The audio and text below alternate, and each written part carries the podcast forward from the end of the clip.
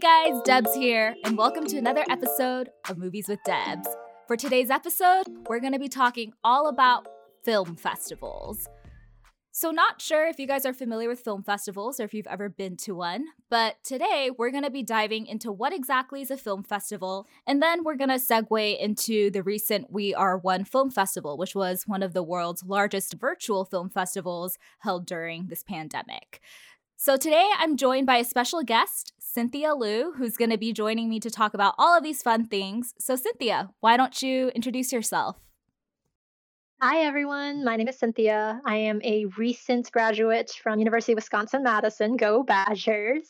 I was actually a triple major in college, and one of them was film, TV, radio. And I had a minor in media production. So I am definitely a film junkie. Yeah, I'm super excited to be on the podcast with Deb today. Thanks so much for coming on to the show, Cynthia. Thank you for having me. So, to help the audience to get to know you a bit better, just want to do a few quick icebreaker questions for everyone to know you. So, first question is What is your favorite movie? Uh, I hate and love this question. uh, I think like when it comes, okay, when it comes to favorite movies, like it's always going to be on a rolling basis for me. And I don't say this because I'm on a bandwagon or anything, but right now it's definitely Parasite. And it's not just because like everyone's favorite film is Parasite right now, but because I was a huge Bong Joon Ho stan from the very, very beginning. I consider myself one of his original fans. So obviously like after parasite came out i think that's one of his best films so far and i am here for it. Love that you love parasite. So then my second question is what was the first movie that you saw in theaters? Oh i think okay i'm not sure what the very first movie i saw was but i know the first movie i remember seeing in theaters and it was because it was in 3D. so it was the Polar Express, and my parents both took me during their Christmas release.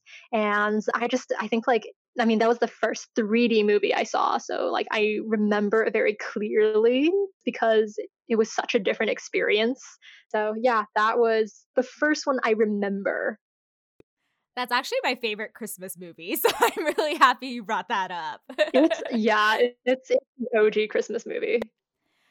Cool. Well, then the final question is if you could step into the world of any movie, which movie would you choose? I have never thought about that before. Well, I have, but okay. I guess like if I could, I'm a huge musical nerd too. I was like really into theater throughout high school. And so, like, I think when it comes to musical genre of movies, they're always very happy. Like, the worlds are usually perfect worlds. So, I would say, like, any type of musical, I guess, except for maybe like a few really dark ones like Les Miserables. Um, but like any happy movie musical would do. Like, I don't know, like Hairspray, that entire genre, I think, is usually a, a utopian world, like the closest to a utopian world that we have. That's awesome. Yeah, I think all of us could probably use an escape into a happy musical right now, just uh, given all that is going on in the world. Now, let's shift on over to the main topic for today, which is film festivals. And so, Cynthia, I'm curious have you ever been to a film festival, worked at one? Have you had any direct experiences with a film festival? Yeah, I have had a little bit. I have to say, my experience is pretty limited. Um, I think the first time that I was really introduced to the idea of film festivals more firsthand was working at this film theater company called Facets Multimedia in Chicago. So they put out the Children's Film Festival, Chicago Children's Film Festival annually. Well, I didn't really work on that end of directly helping out with the festival. I definitely watched it happen because it's hosted in their own theater spaces. And I was a kind of like a marketing cinema intern. And so I was really working with like the distribution side and working with just independent films that were coming through as premiere Chicago releases in the theaters.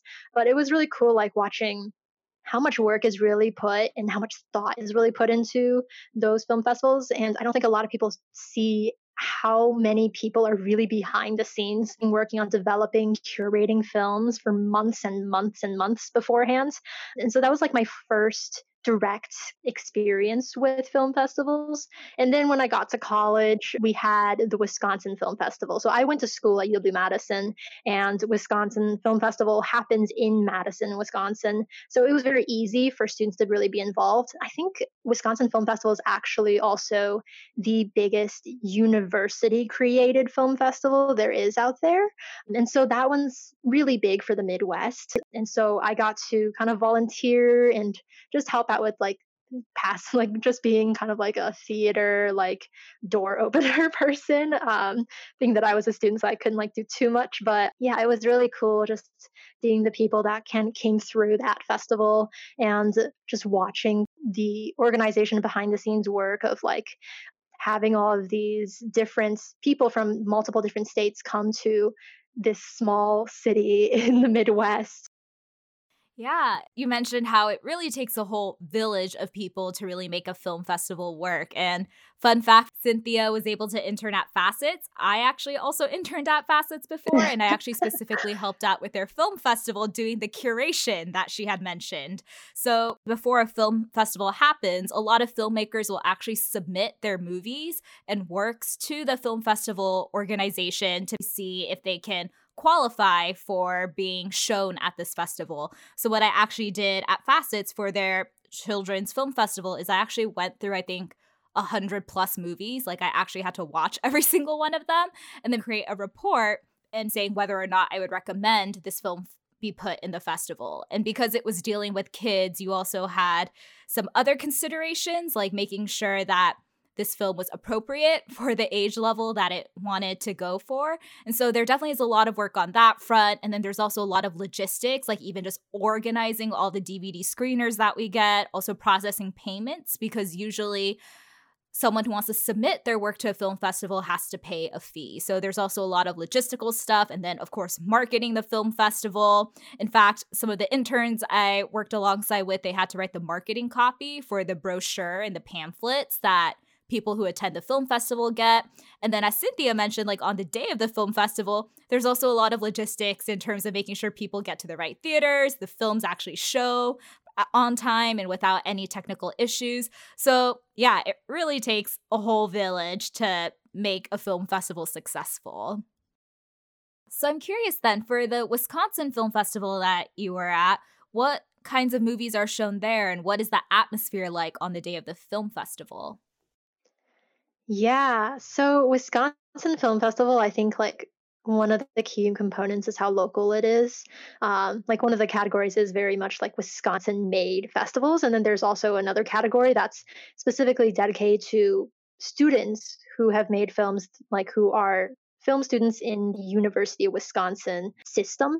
And so, like, it's definitely a very local film festival, I would say. So, a lot of the films are very driven by Wisconsin narratives. We have a lot of documentaries that come through too. Last year, I think the biggest one was like the Toni Morrison, The Pieces I Am actually came through, which was like a very big deal whenever we have a big name that comes through too. And so, yeah, I would say like the festival itself, it's definitely like one of the largest gatherings that appears in Wisconsin, I would say. So it's a very big deal. We have, I think, like last year was about 20 to 30,000 people that showed up for uh, like attending the film festival, which is a lot for Wisconsin. yeah. Uh, we had, yeah, yeah. So you said that there were 20 to 30,000 people that showed up last year. So I'm curious, what is the demographic like? Is it mostly just film lovers who come, industry professionals? What does the makeup of that audience look like? Yeah, I mean, it is Wisconsin. so I will say that like a lot of the people that come through are very old Wisconsinites. So that's like usually the audience that attends these film festivals, besides like a very passionate student demographic who mostly go to UW system schools in the surrounding area of Madison. There definitely are industry professionals that come to speak about their films two years ago, the most famous person in terms of like being more high profile that came through was Nick Offerman from Hearts Beat Loud. So he came through to talk about his new film. And that was really cool for us. So I think some people might be wondering then why do people go to film festivals? I think you touched on a few things, like for example, movie lovers. I actually remember going to the Toronto International Film Festival a few years ago in 2017. And Toronto International Film Festival, which a lot of people call TIFF for short, so, TIFF is one of the largest film festivals in the world, and they're also usually viewed as one of the first pit stops that many movies make during the fall awards campaigning season. And so, the TIFF Film Festival usually sees a lot of big names come in, and they have a lot of splashy red carpet premieres. And it's one of the unique festivals in that even though it attracts a lot of big names, it's actually open to the public. So a lot of the bigger film festivals that we hear about, like Cannes, Venice, a lot of those are invite only and actually limited to film industry professionals for most of the time. But there are these film festivals like TIFF that are actually open to the public and are still able to give fans not only a chance to watch new movies, but also to engage with directors, screenwriters, or people in the industry.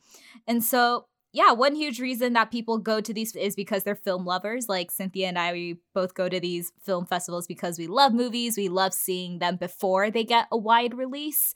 But also, what a lot of people probably don't know is that a lot of these film festivals have a business component to them. Yeah. So, with film festivals, there's obviously this entire indie distribution route film acquisitioners will go to the festival and pretty much go through like this entire buying process and auction process of purchasing film rights to screen and release to a wider audience. So with like TIFF, like one of the biggest places I would say that um, a lot of these distributors will go to to see the first round of films. And another part of it is just like if your film isn't really being bought, then it's, it's a really important place to be networking and marketing to distributors who might be interested who can like at least get your name in the door so that maybe next time your name is more known also so it's definitely like this networking selling process that happens and goes on behind the scenes so there's definitely a lot of business deals that happen. And there's also a bit of awards campaigning too.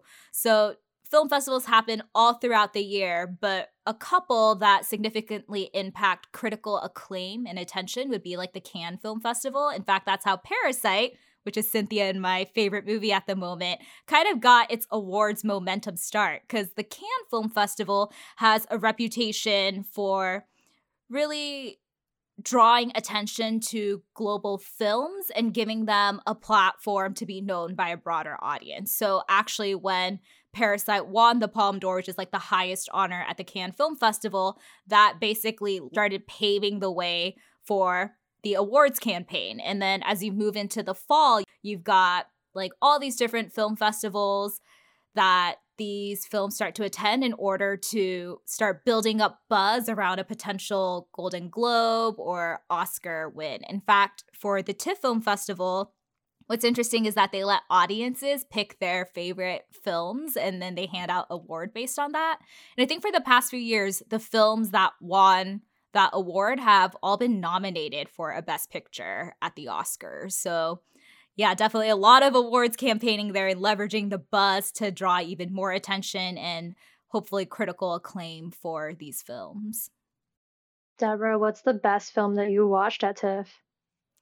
So, funny thing is, so here's a little bit about how to actually get tickets to TIFF, which was yeah. also a roller coaster ride on its own. So, one thing that most people probably don't know is that these film festivals are expensive. like my friend and I, we were mm-hmm. looking at different film festivals because we were thinking, should we go to Sundance? Should we go to TIFF? Should we go to like Tribeca? And we were looking at all of these different options. And to be quite honest, TIFF was actually the most affordable option. So, what happens is you can either buy tickets individually or you can buy a pack. And basically, those pack give you vouchers that you can then redeem for the film that you want to see. So, the TIFF Film Festival is two weeks. And so the first week is usually when there's a lot of big splashy premieres. That's when all the celebrities are there. That week was super expensive. I forgot how much it cost. So we were just like, all right, not going. So what ended up happening is we only went during the second week and basically got their back half package, which is cheaper. So I think you get six tickets for, it was less than a $100 US.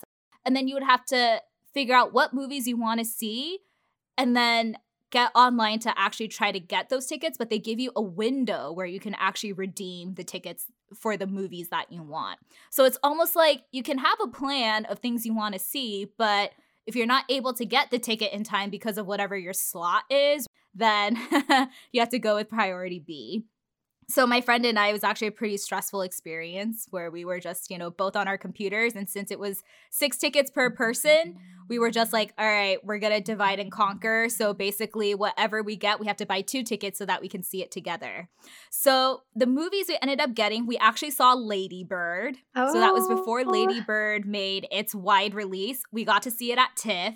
We also saw a documentary with Agnes Varda and it was her taking a road trip with this mural artist JR. So it was just kind of them taking a road trip and basically listening to people's stories and then doing those life-size murals. Is it Faces Places? Yes, Faces Places. Yep. okay. Faces Places. That one was really good. It was really fun to watch. Yeah. So I would say those films stood out to me the most. I would I will say Lady Bird was probably my favorite, but I think Lady Bird ended up being a lot of people's favorite that year. But yeah, there were a few films that we really wanted to see that we just couldn't get tickets to or they only made their premiere in the first week and because we got the cheaper back-end packages, we didn't have the chance to see it. Mm, yeah, no, film festivals are so expensive. I had like a friend She's at UCLA's Daily Bruin newspaper, and they had like three spots for reporters to go and attend the festival and report back and one of the people got sick last minute and couldn't go and she was like the fourth person on the list. And so she literally was just like i literally won the lottery to go see it. And it was like oh my god i was so jealous. She was like i'm about to go to this q&a with bong joon-ho. And i was like okay all right i see you. Yeah and what most people don't know is that film festivals actually are more than just movies. Like obviously you go for the movies, but then there's also all these workshops, Q&As and networking sessions which are really cool to go into. I'm so jealous of your friend. I would love to go to a Q&A with Bong Joon-ho. Me too. so what film festival would you want to go to? If you could choose any film festival in the world, which one would you want to go to and why? I, I've always wanted to go to South by Southwest. I just, oh my God. I feel like because it's like such a place for new talent to emerge i think it's really cool that like you are pretty much the first person to see what new talent is emerging in the film industry. So i really want to go see that. I want to attend a sundance in my lifetime if i ever do so get the honor of doing so. So yeah i think like that and then Cannes obviously because of just the international recognition of that film festival and how many amazing international directors and independent directors come through to that festival first. So, yeah, those three are definitely at the very, very top of my bucket list.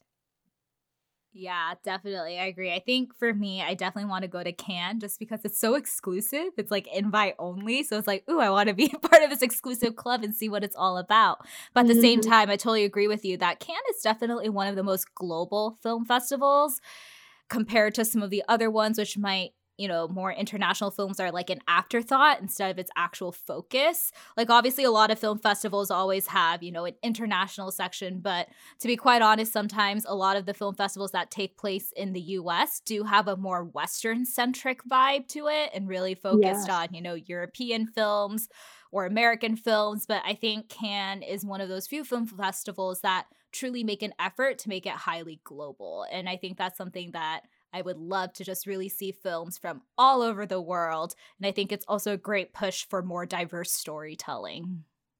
For sure. Deborah, how about you? What are your top bucket list film festivals? So I definitely want to go to Cannes. And then I also want to go to Sundance just because I feel like a lot of interesting acquisitions happen there. And also, what I realized is I was actually talking with a friend, and she said that a lot of the times at these film festivals, what you see isn't going to end up what's actually going to show in the theater once it gets a wide release. And so, Sundance being so early on in the year, it's actually an opportunity for a lot of directors to kind of test the waters and see what people's responses are to their film. And then they might edit it so that by the time it gets to like TIFF or by the time it hits theaters for a wide release, it could look vastly different from what it was in Sundance. So being able to have seen that first draft of the film is a really fun experience. And actually, one of my friends brought this up because her friend had seen The Last Black Man in San Francisco in Sundance, I believe, and that was like an initial cut.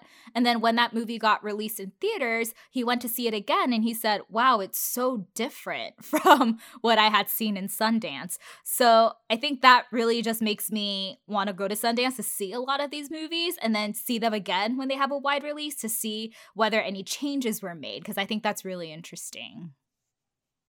Yeah, no, for sure. That reminds me of Damien Chazelle's Whiplash because it actually premiered as I think a 15 minute short film at Sundance first. And then it won like a jury award for fiction. And that's what attracted investors to produce like the complete version of the film. And then they made a feature length film from that. So yeah, definitely it's a place to kind of test out the audience and test out if this is a viable idea um, with a lot of those short films that do eventually get made into a feature length film yeah, and that also reminds me that for some of these film festivals, we talk a lot about fully finished movies, right? Like fully finished movies that are shown to the audience. But sometimes in the networking sessions, there are even movies that haven't been made yet that are being put up for auction and for acquisition. So, actually, for the Cannes Film Festival, they have a film market where you can pitch films that have fully been made. But there are also those that might be in pre production, but they already have a cast or they already have a storyline, and they're also finding investors to try to buy that film as well. So it's interesting. It's like film festivals, you've got fully complete movies, but then you've also got a few people out in the market where the movie is only half made or even still in pre production, but they want to bring investors on board.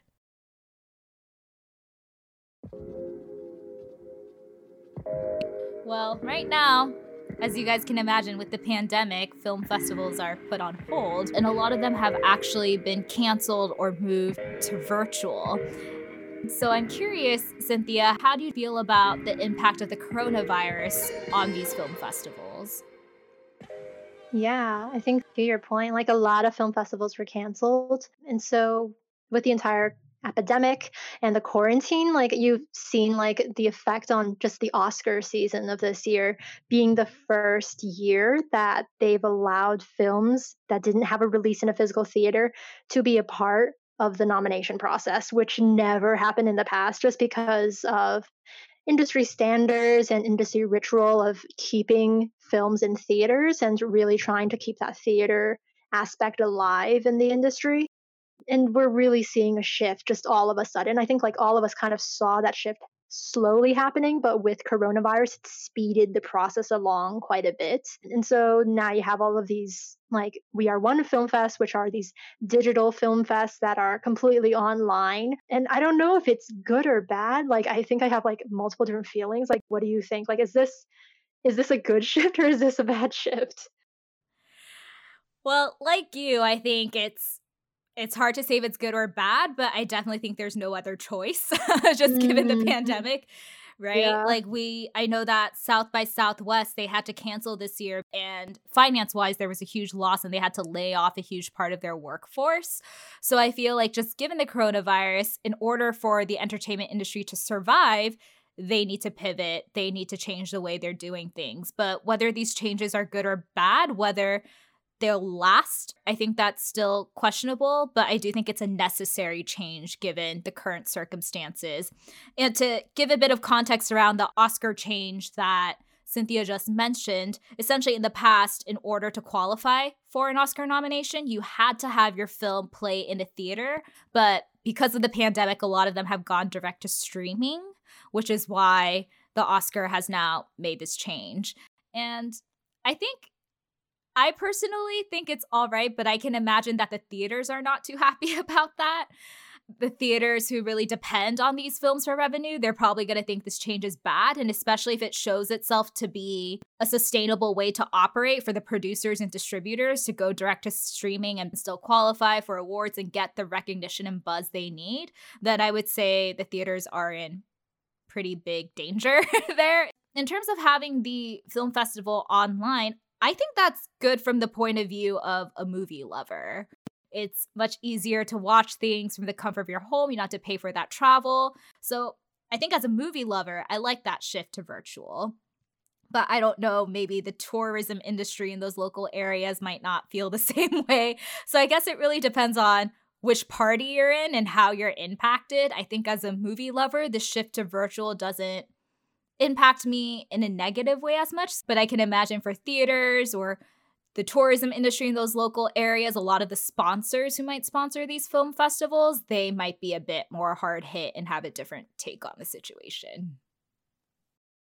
Yeah, for me, I have very mixed feelings because I think it's, as you said, like as a movie lover, it's so nice to be able to access all of these films for free. But also on the different side of the coin of attending a film festival, like part of the ritual is jumping from theater to theater and really planning out that schedule of everything that you want to watch. And you have this very intentional drive to go see those movies. And then once they're put online, my fear is that I'm going to put some on the back burner. It's not going to be as much of a priority because I didn't spend all that money to like travel there and then find lodging and make my schedule and make sure I see as much as I can. I feel like when I was watching the We Are One Film Fest, I had a list of things I wanted to watch, and I only got through so much of it because just everyday things came up, and it wasn't like a time of a dedicated week where I'm like, this is all I'm going to focus on. So that's the one thing that I'm like a little bit wary on of like having films completely just released in a digital space.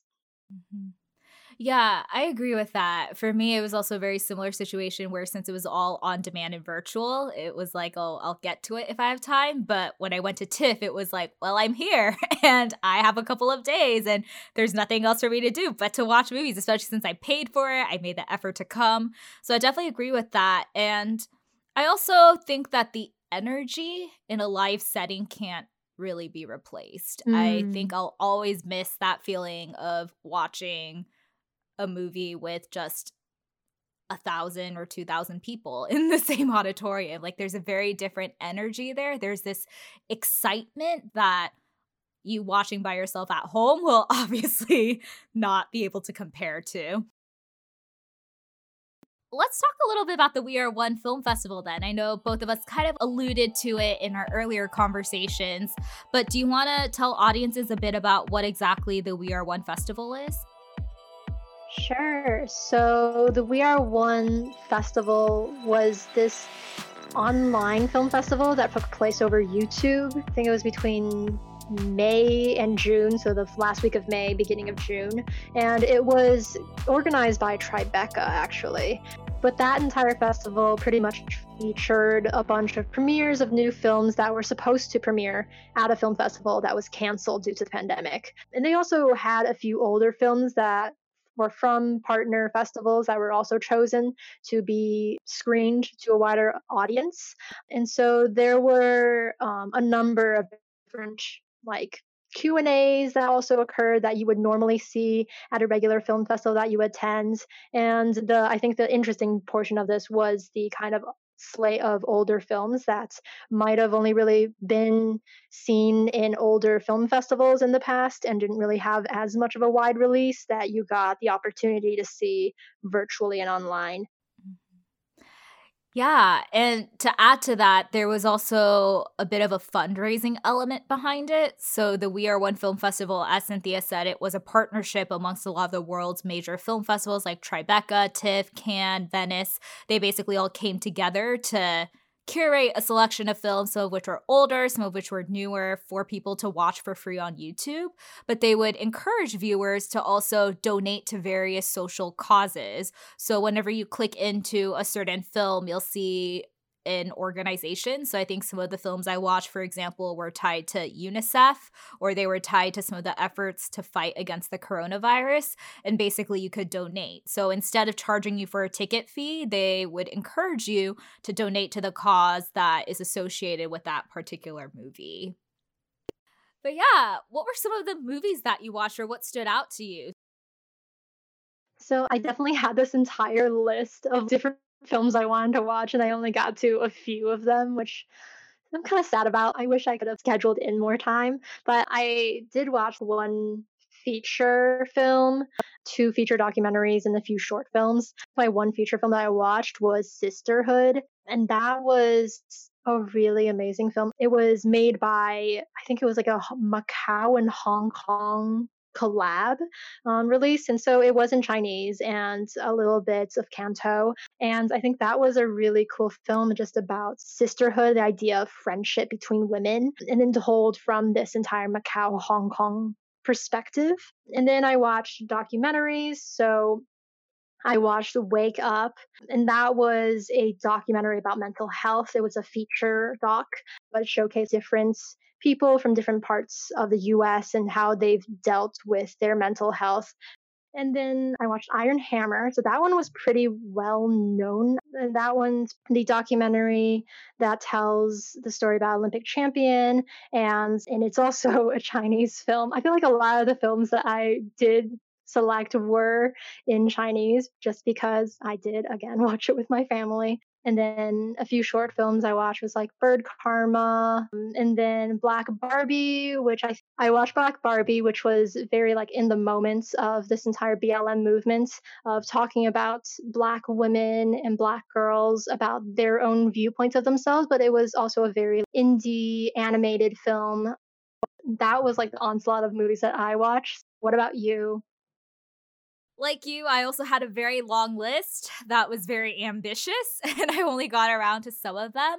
But for me, I watched a lot of shorts actually, more so than feature films. And I think part of it was because I was really busy. And for me, I'm a huge fan of animation. So I definitely leaned more towards a lot of the, the animated content, especially ones that came through Annecy, which is one of the largest animation film festivals in the world. So they curated a lot of animated content for the We Are One Film Festival.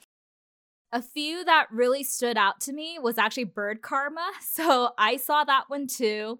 And I thought that one was really it's really cute. I think what I loved about animation is not only Bird Karma, but there was another one, and I hope I'm not butchering the name, but it's called Bilby. It's a type of animal found in Australia, apparently. But these two I found really interesting because there was no dialogue. It was like everything was just through image and music. And yet it conveyed so much and it was so entertaining to watch. So, Bird Karma, I mean, I don't know how to talk about it without spoiling it, but uh, essentially it's about Jerry a bird Exactly. Tom and Jerry vibe. Basically, a bird getting karma for being really mean to the fish that he's trying to eat. So it was very funny, a lot of slapstick humor as well. And I think it's perfect for kids too. But the other one that I also really found interesting was there was a short film called The Cats, and it's from the Guadalajara Film Festival. They actually curated that one. And I think this one stood out to me because it's very different from people's preconceived notions of animation. I think a lot of people, when they think animation, they think family friendly, you know, like Disney movies or like DreamWorks and just really family friendly movies that everyone can watch. But I think a lot of people don't realize that animation, there's also a very mature category where it's more animation for adults, and your kids definitely should not be watching that. I was actually a bit taken aback by the cats because it was animation. So I thought, oh, you know, cats, animation, like this should be fine. And the way the synopsis was, it's like an old grandfather takes in a stray cat. So I thought it would be some like heartwarming short. And then I realized it was actually very sinister because it was actually a metaphor for domestic abuse. Basically, there's this grandfather who takes in this cat and you realize that this grandfather has many other cats as well, but he's not treating them well. And so this cat tries to run away, only to realize that he can't survive by himself on the street, so he has no choice but go back to this owner who's being abusive. It was a very dark animated film, but what I will say is that even though it's very dark, the way they presented it wasn't as graphic, but it also made me realize, oh, maybe I shouldn't just put on any animation for kids when they're around. Like I should vet through these before I just oh, put yeah, these on because that sure. is not one I think kids should, at least younger kids, should not be watching this. So, out of all the films you watched, which one would you say was your absolute favorite? Like, if you had to recommend one to someone, which one would it be? I would definitely say the one feature I watched, Sisterhood. It was, I mean, it was a very compelling story. So, pretty much what it was, it was about this group of girls, um, four best friends who all worked as masseuses in Macau. So, they almost became like this little family. A lot of these girls didn't really have parents or didn't really have families that supported them. So it was almost this kind of chosen family narrative of friendship, of family. And then it, there was just a lot of complexity to the story that you don't normally get to see, especially with female Asian characters. So definitely, definitely would recommend Sisterhood if anyone is interested in that. Yeah, that's awesome. That was actually on my list of ones to watch, but just never had the time to get around to it. so, we've talked a lot about film festivals. We talked a bit about the We Are One Film Festival as well. Before we close out the episode, are there any other things about film festivals that you want to talk about that you found really interesting or that you think the audience should know? Hmm, I think like the one thing that was that is really cool about film festivals is that I think they're there we talked a lot about like the really big name ones, right? But there are so many more smaller local ones that really serve a specific audience. And I think one of the things that I fear a little bit with coronavirus is the disappearance of those film festivals. The film festivals that don't really have as much funding as Sundance, as TIFF does, and those will just kind of slowly disappear into the woodwork. Yeah, that definitely is an area of concern. There are definitely these niche, smaller film festivals or even local ones that happen that don't have that funding, don't have that exposure, and have definitely been put at risk because of the coronavirus. So now is an opportunity for film lovers to come together and to support in any way we can, whether it be supporting them online and by showing up to their events online, donating to a lot of these organizations that are working on these film festivals, because a lot of them are actually run by nonprofits. Yeah, definitely.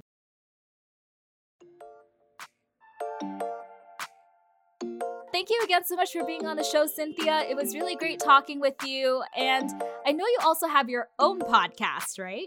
Yeah, yeah. It hasn't been released yet, but yeah, I am working on my own podcast called At the Moment, and it's created by AP on AP Media. So that podcast is going to focus on how U.S. current news affects Asian American communities so that we can better equip APITA communities with their own histories and with their own educations that aren't taught in schools. So that is going to be coming out hopefully by the end of September. That is the goal. That's definitely a podcast I'm putting a lot of time and energy into right now. Another one that I'm actually working on is the one that I actually am employed at. So I am a intern right now for the Business Casual podcast by Morning Brew. So that you can check out if you're interested in learning about business news and how that affects the larger industries, especially with coronavirus right now. We're doing a lot of coverage on how each industry is being hit right now. So, yeah, definitely go check those out. Awesome. So, definitely, guys, if you can, tune in to Cynthia's podcast to show her some love and support. And if people want to get in touch with you, like if they're interested in collabing with you on your podcast or on any other initiatives, how can they reach out to you? So, I mean, I am very active on my socials. So, DM me, tweet at me. My handle is CYN8THIA on across all platforms. I like to tell people that the 8 is silent, so that it's just at Cynthia. yeah, so like that's definitely a way to reach out to me. Awesome. So, guys, tune into her podcast. You can connect with her on her various social media profiles. And yeah, thank you so much for being on the show, Cynthia. It was great talking with you, and thank you so much for your time. Thank you for having me. Thank you guys for tuning in to this episode of Movies with Debs, and I'll talk to you guys next time. Bye.